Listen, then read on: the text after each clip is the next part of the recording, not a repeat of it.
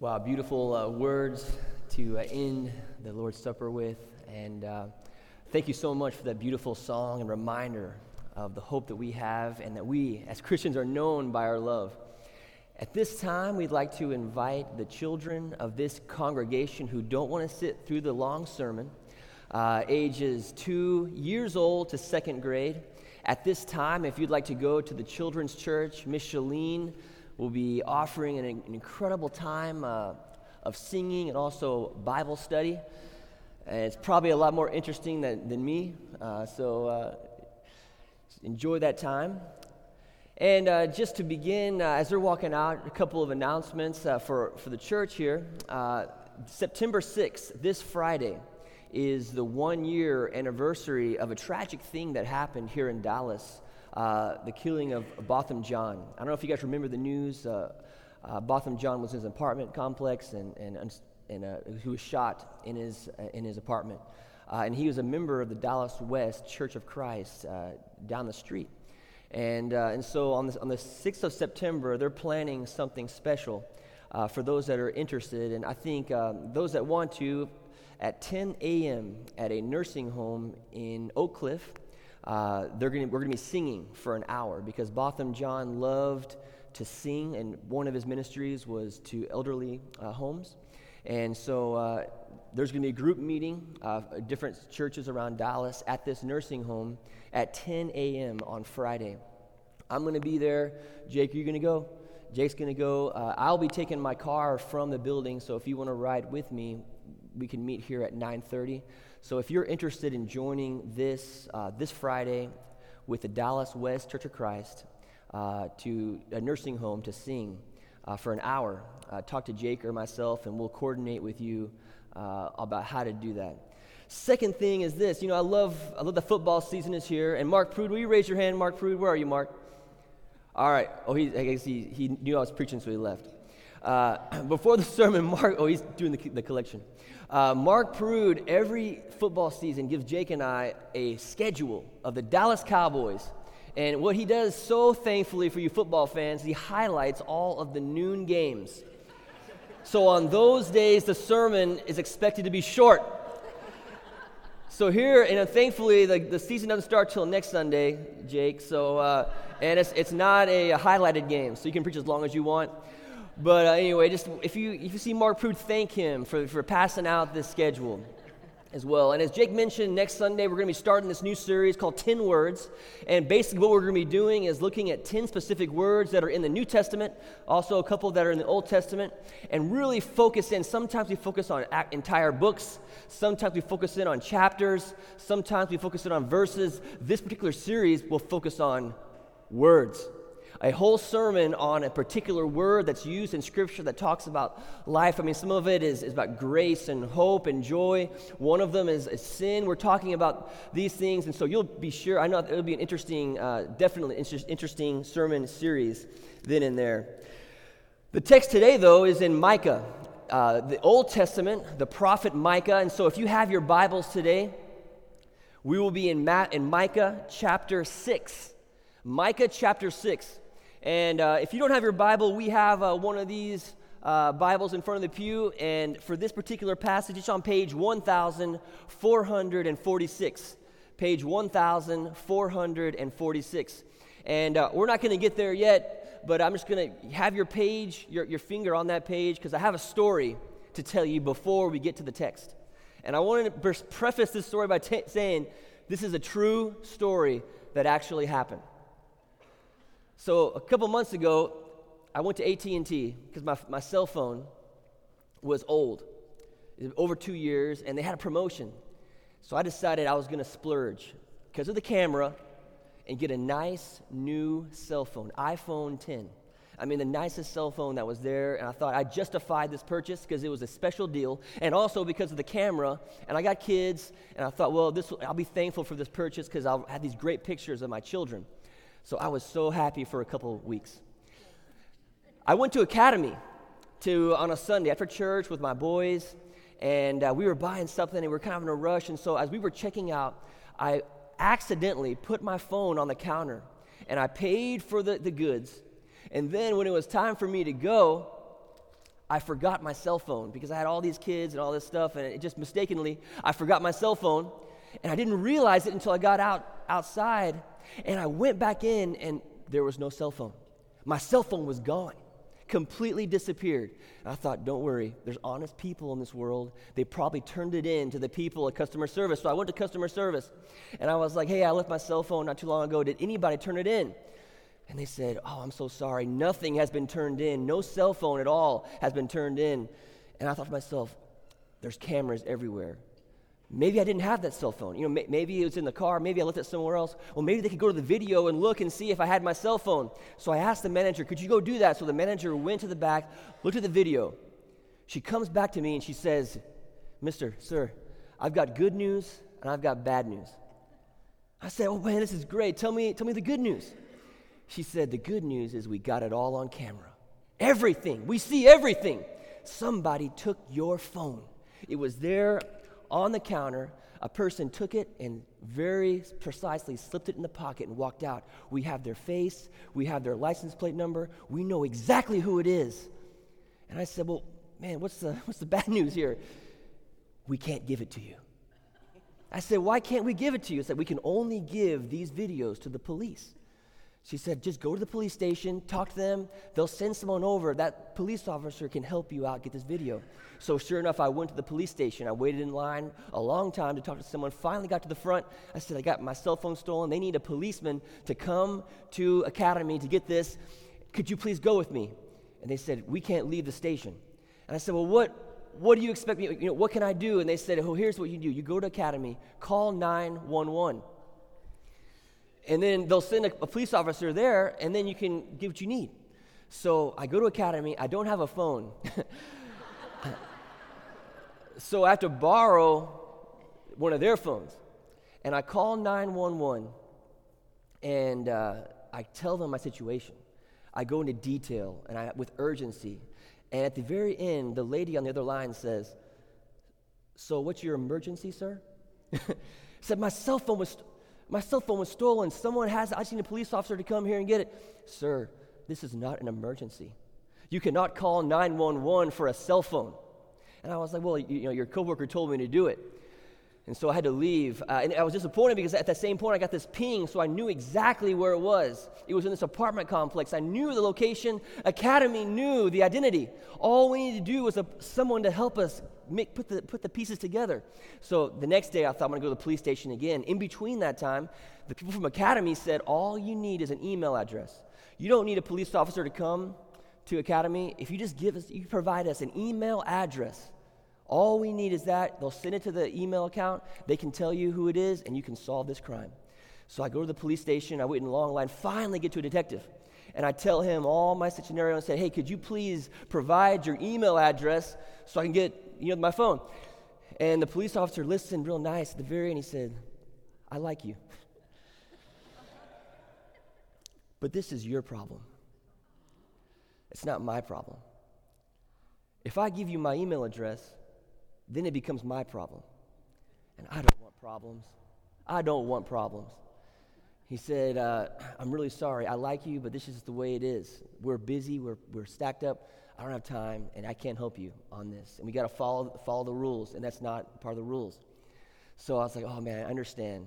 You can't help me. It's my problem. I understand it's my problem. So I thought, I'm going to try one more time at Academy. So I go to Academy and talk to the manager, and I give my best persuasive preacher speech. I said, Are you going to let the lawyers win? Are you going to let, are we, are we about people here or are we about policy? You say, You have the identity, I have the location, we can work together and justice can be served. And she said, Security. no, she didn't say that. She didn't say that.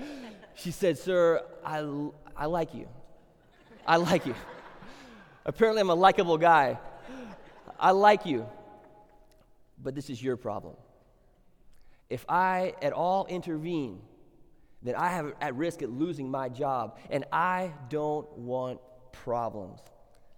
This is a true story, and I don't have my, I never got my cell phone, by the way. it's somewhere else. But what's the moral of this story, right?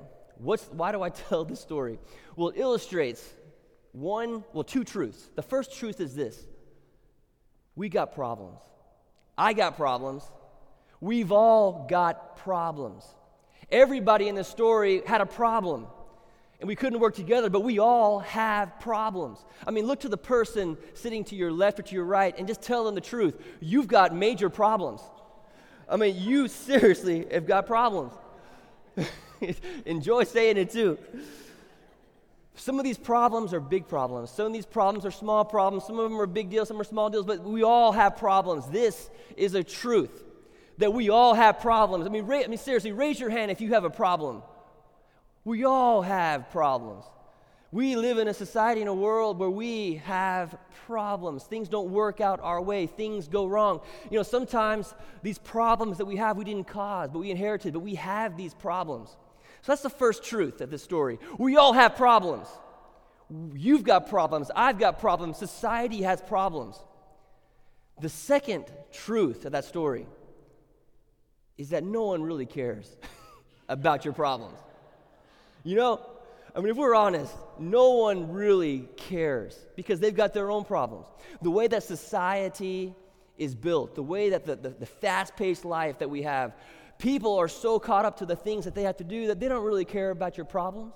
Unless it benefits them or it helps them, the default in society, the way that things go, the status quo, is that really your problems don't mean very much. I mean, the policeman, super nice guy, but my problem was not his problem. The people, person at Academy, super nice lady, but my problem was is not her problem. I mean, these are two truths. We got problems, and the truth is, is that really nobody cares. I mean, this, the society that we live in, the default is a dog eat dog world. I mean, it's, it's the survival of the fittest. I mean, out there in the world, in society, we have our, our, our, our purposes, but really, we're going so fast that we don't have time to think about anybody else but ourselves. In fact, I remember one time I had lunch with Don Williams here at the church. You know, he, he, we go to lunch sometimes, and he has great words of wisdom. And I remember one time we were having lunch, and at the very end of our lunch, I was walking to my car, and he said, Joe Mark, wait, I got one more thing to tell you. So I go back, and, and Don tells me this truth. This is so true. Says, I want you to know one more thing. He said, Nobody is waking up in the morning and thinking to themselves, what can I do to help John Mark Davison today? I mean, nobody, nobody is waking up and their first thought is, what can I do to bless John Mark today? What can I do to help him in his pursuits and his goals? I mean, Kavian, I love you, man, but nobody, nobody is waking up saying, how can I help Kavian today? But, but maybe you, right?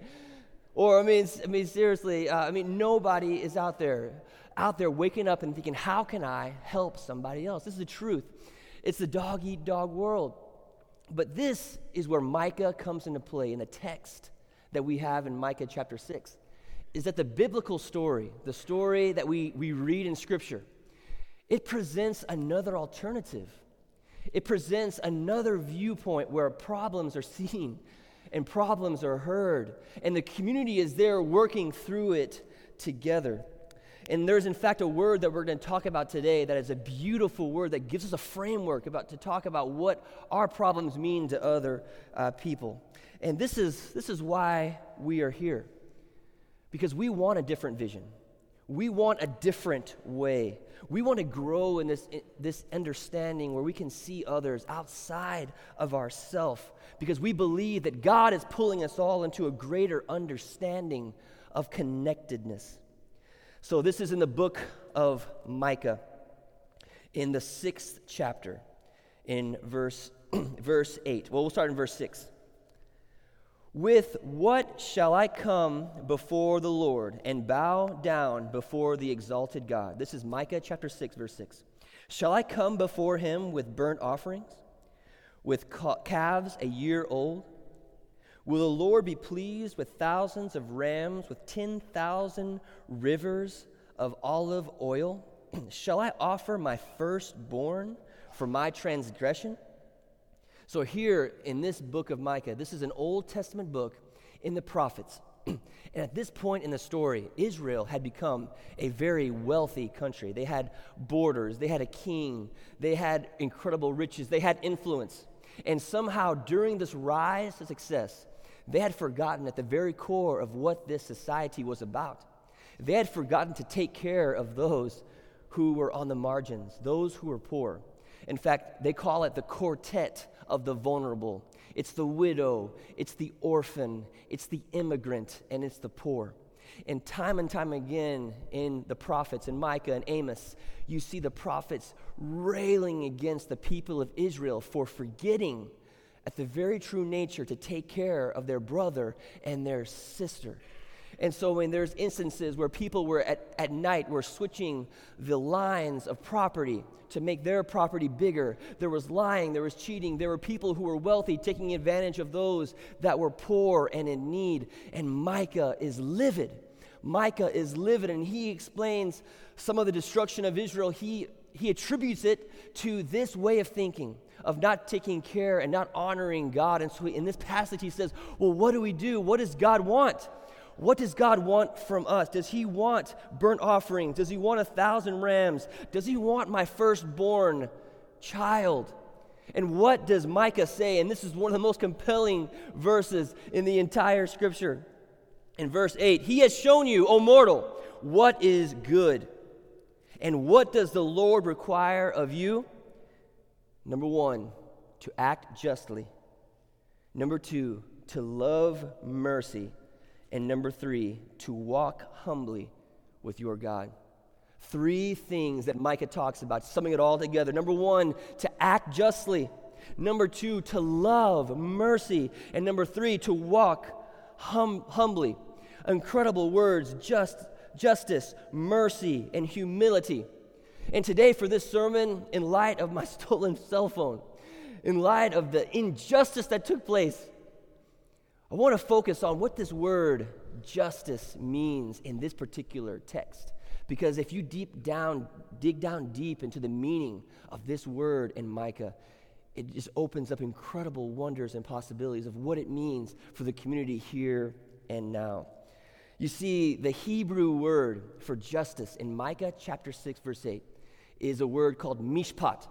Can you guys say mishpat? You don't need to have your, you know, some Hebrew words, you need to like that. This is just mishpat. Mishpat, man. Can you guys say it? And what does this word mean? This mean basically it's justice. It is justice. But it also it means fairness in a society where things are equal. In fact, it's used over 400 times in the Old Testament. And there's mainly two uses for this particular word. The first use is, was called a retributive use. And if you love to take notes, I have the words behind me, so you don't have to ask for the spelling. But the first usage of this word justice in, in the Old Testament for mishpat is retributive. It's a retributive meaning, which means that it has to do with justice. It has to do with somebody doing a wrong thing and getting punished for that. It's equated with a courtroom or a judge and there are instances in the Old Testament where this word mishpat is used to talk about God's judgment on sin or God's judgment on things that are going wrong and God being the judge of a certain wrongdoing or, or a certain act. There's also a different meaning. And in the Old Testament, mishpat is also used in the restorative sense. And in this meaning, mishpat is used not to describe something that happens in a courtroom, but something that happens outside of the courtroom. It talks about fairness, it talks about being just, it talks about a community where people are treated fairly and free to flourish. This is referring to a society where the least advantage of the society are taken care of, where we're making sure everyone is treated fairly. It's outside of the courtroom setting and more in, in the rules and, and systems and norms within a community of faith. Well, over 400 times in the Old Testament, mishpat is used. 400 times it's, it's, it's, it's used. Well, nine out of 10 times, nine out of 10 of those 400, the term mishpat is used in the restorative sense. So one out of 10 times, yes, this idea of justice and judge, it is there. One out of 10 times it's there. But nine out of 10 times, the dominating translation to this term is more of a fairness, a just society where the least, the most vulnerable are taken care of. That is just, that is fair. God is described as this. The Israelites are called to be this. It's almost like the theory. Have you heard about the theory of soccer? I'm sure you, uh, I should give more information before you say yes or no. Like, there's a, there's a theory in soccer that says that a team is as good as the worst player.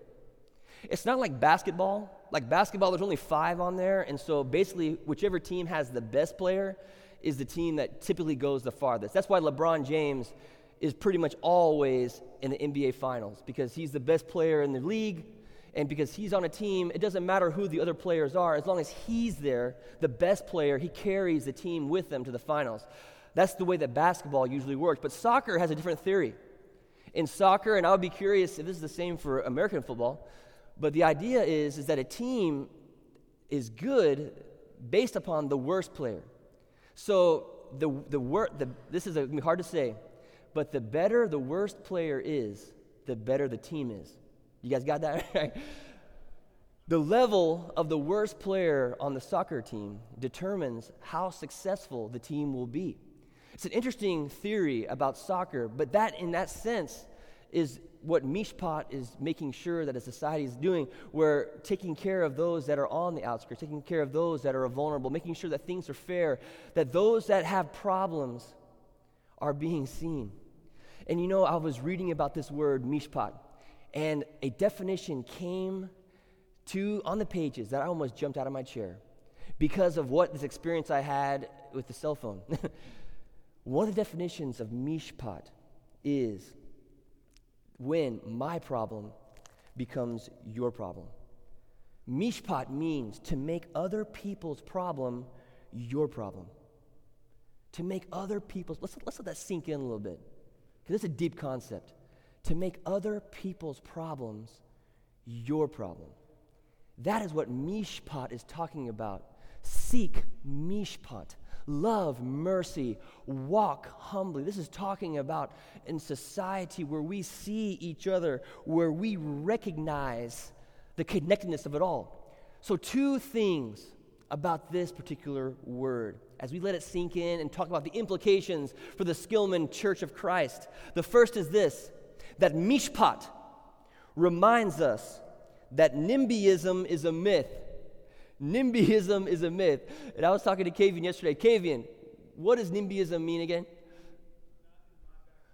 NIMBYism is not in my backyard. It's almost like if it's not in my backyard, it's not my problem. NIMBYism is a myth because Mishpat tells us it's the idea that we are all connected. We are all created from the same God with the same Spirit. So, in this complex world that we have, a problem that your neighbor has is really a problem that you have, not in my backyard. NIMBYism is a myth that we're all connected. Let me tell you what happened with this cell phone story, too. Because at the pro- as I was trying to get my cell phone, I was spending a lot of time in the police station talking to police officers, I, I ran across all these people who had problems just like me, but they were bigger than me. Uh, you know, for example, an Ethiopian immigrant was there and her car got hit by a hit and run. And she didn't know what to do. She didn't speak any English. And she was there trying to figure out what to do and file a report on a hit and run. There was uh, a, a conversation I had with the police off. Well, that's another story. I was here at the church late Monday night, and there was a, a, a family here with their kids at 9 o'clock at night. And so I, they were from, uh, from Mexico, I think, and uh, they didn't speak much English. And so I asked them, well, what, what happened? And they said their car, they were working at the church, and their car got stolen.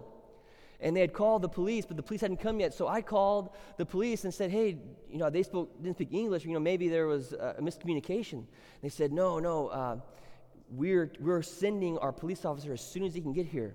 But it, had been five hours since they had called. Uh, five hours since they had called before the police could come. I mean, this is, my small cell phone is nothing compared to a car, right?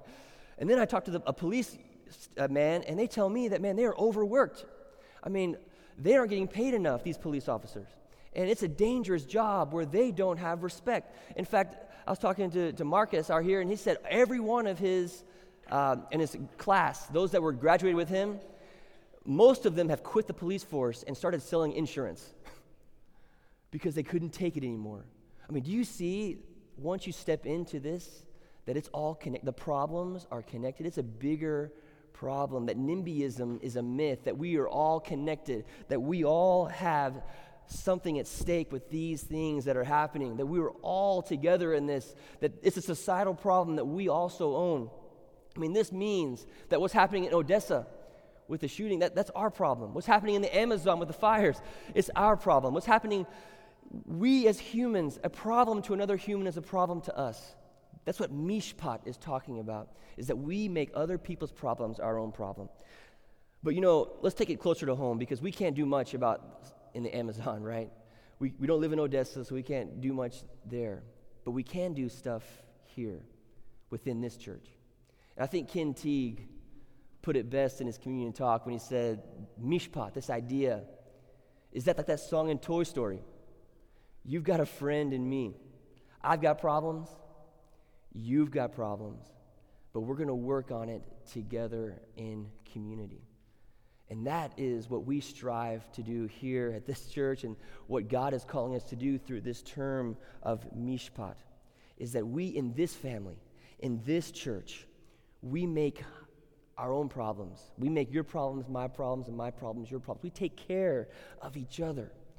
I mean, Paul talks about this in, in Galatians when he says, carry each other's burdens carry each other's burdens. I mean, this doesn't mean that we need to solve all the problems or take, it doesn't mean that we take away the pain. But what this means is that we make a commitment as a church to the person to your left and to the right who has problems, that we commit to stand beside them on that journey and point them to Jesus throughout the journey. Because we are connected, we take care of each other. Because we are connected, we acknowledge the problems within our tribe. Because we are connected, we witness and create a space for each other. This is mishpat. And this is what we can do here and now among us, among each other. Take care and see each other through our problems. In the past couple weeks, I've had some really, really difficult conversations with people in this church.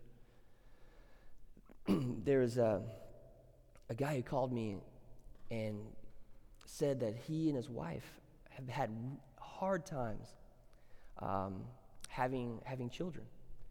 And that over the summer, they've had two uh, miscarriages. And this is so hard. It's difficult. And when you are in Mishpat, in a community where you see each other, that type of news hits to the very heart. That we're in this together, that they are not alone on this journey.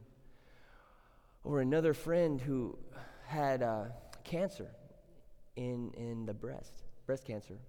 And when they had the surgery to try to take it all off, they found more cancer in the lymph nodes. So the journey is still going on. I mean, this is where we come together with people like that who need someone to walk beside them.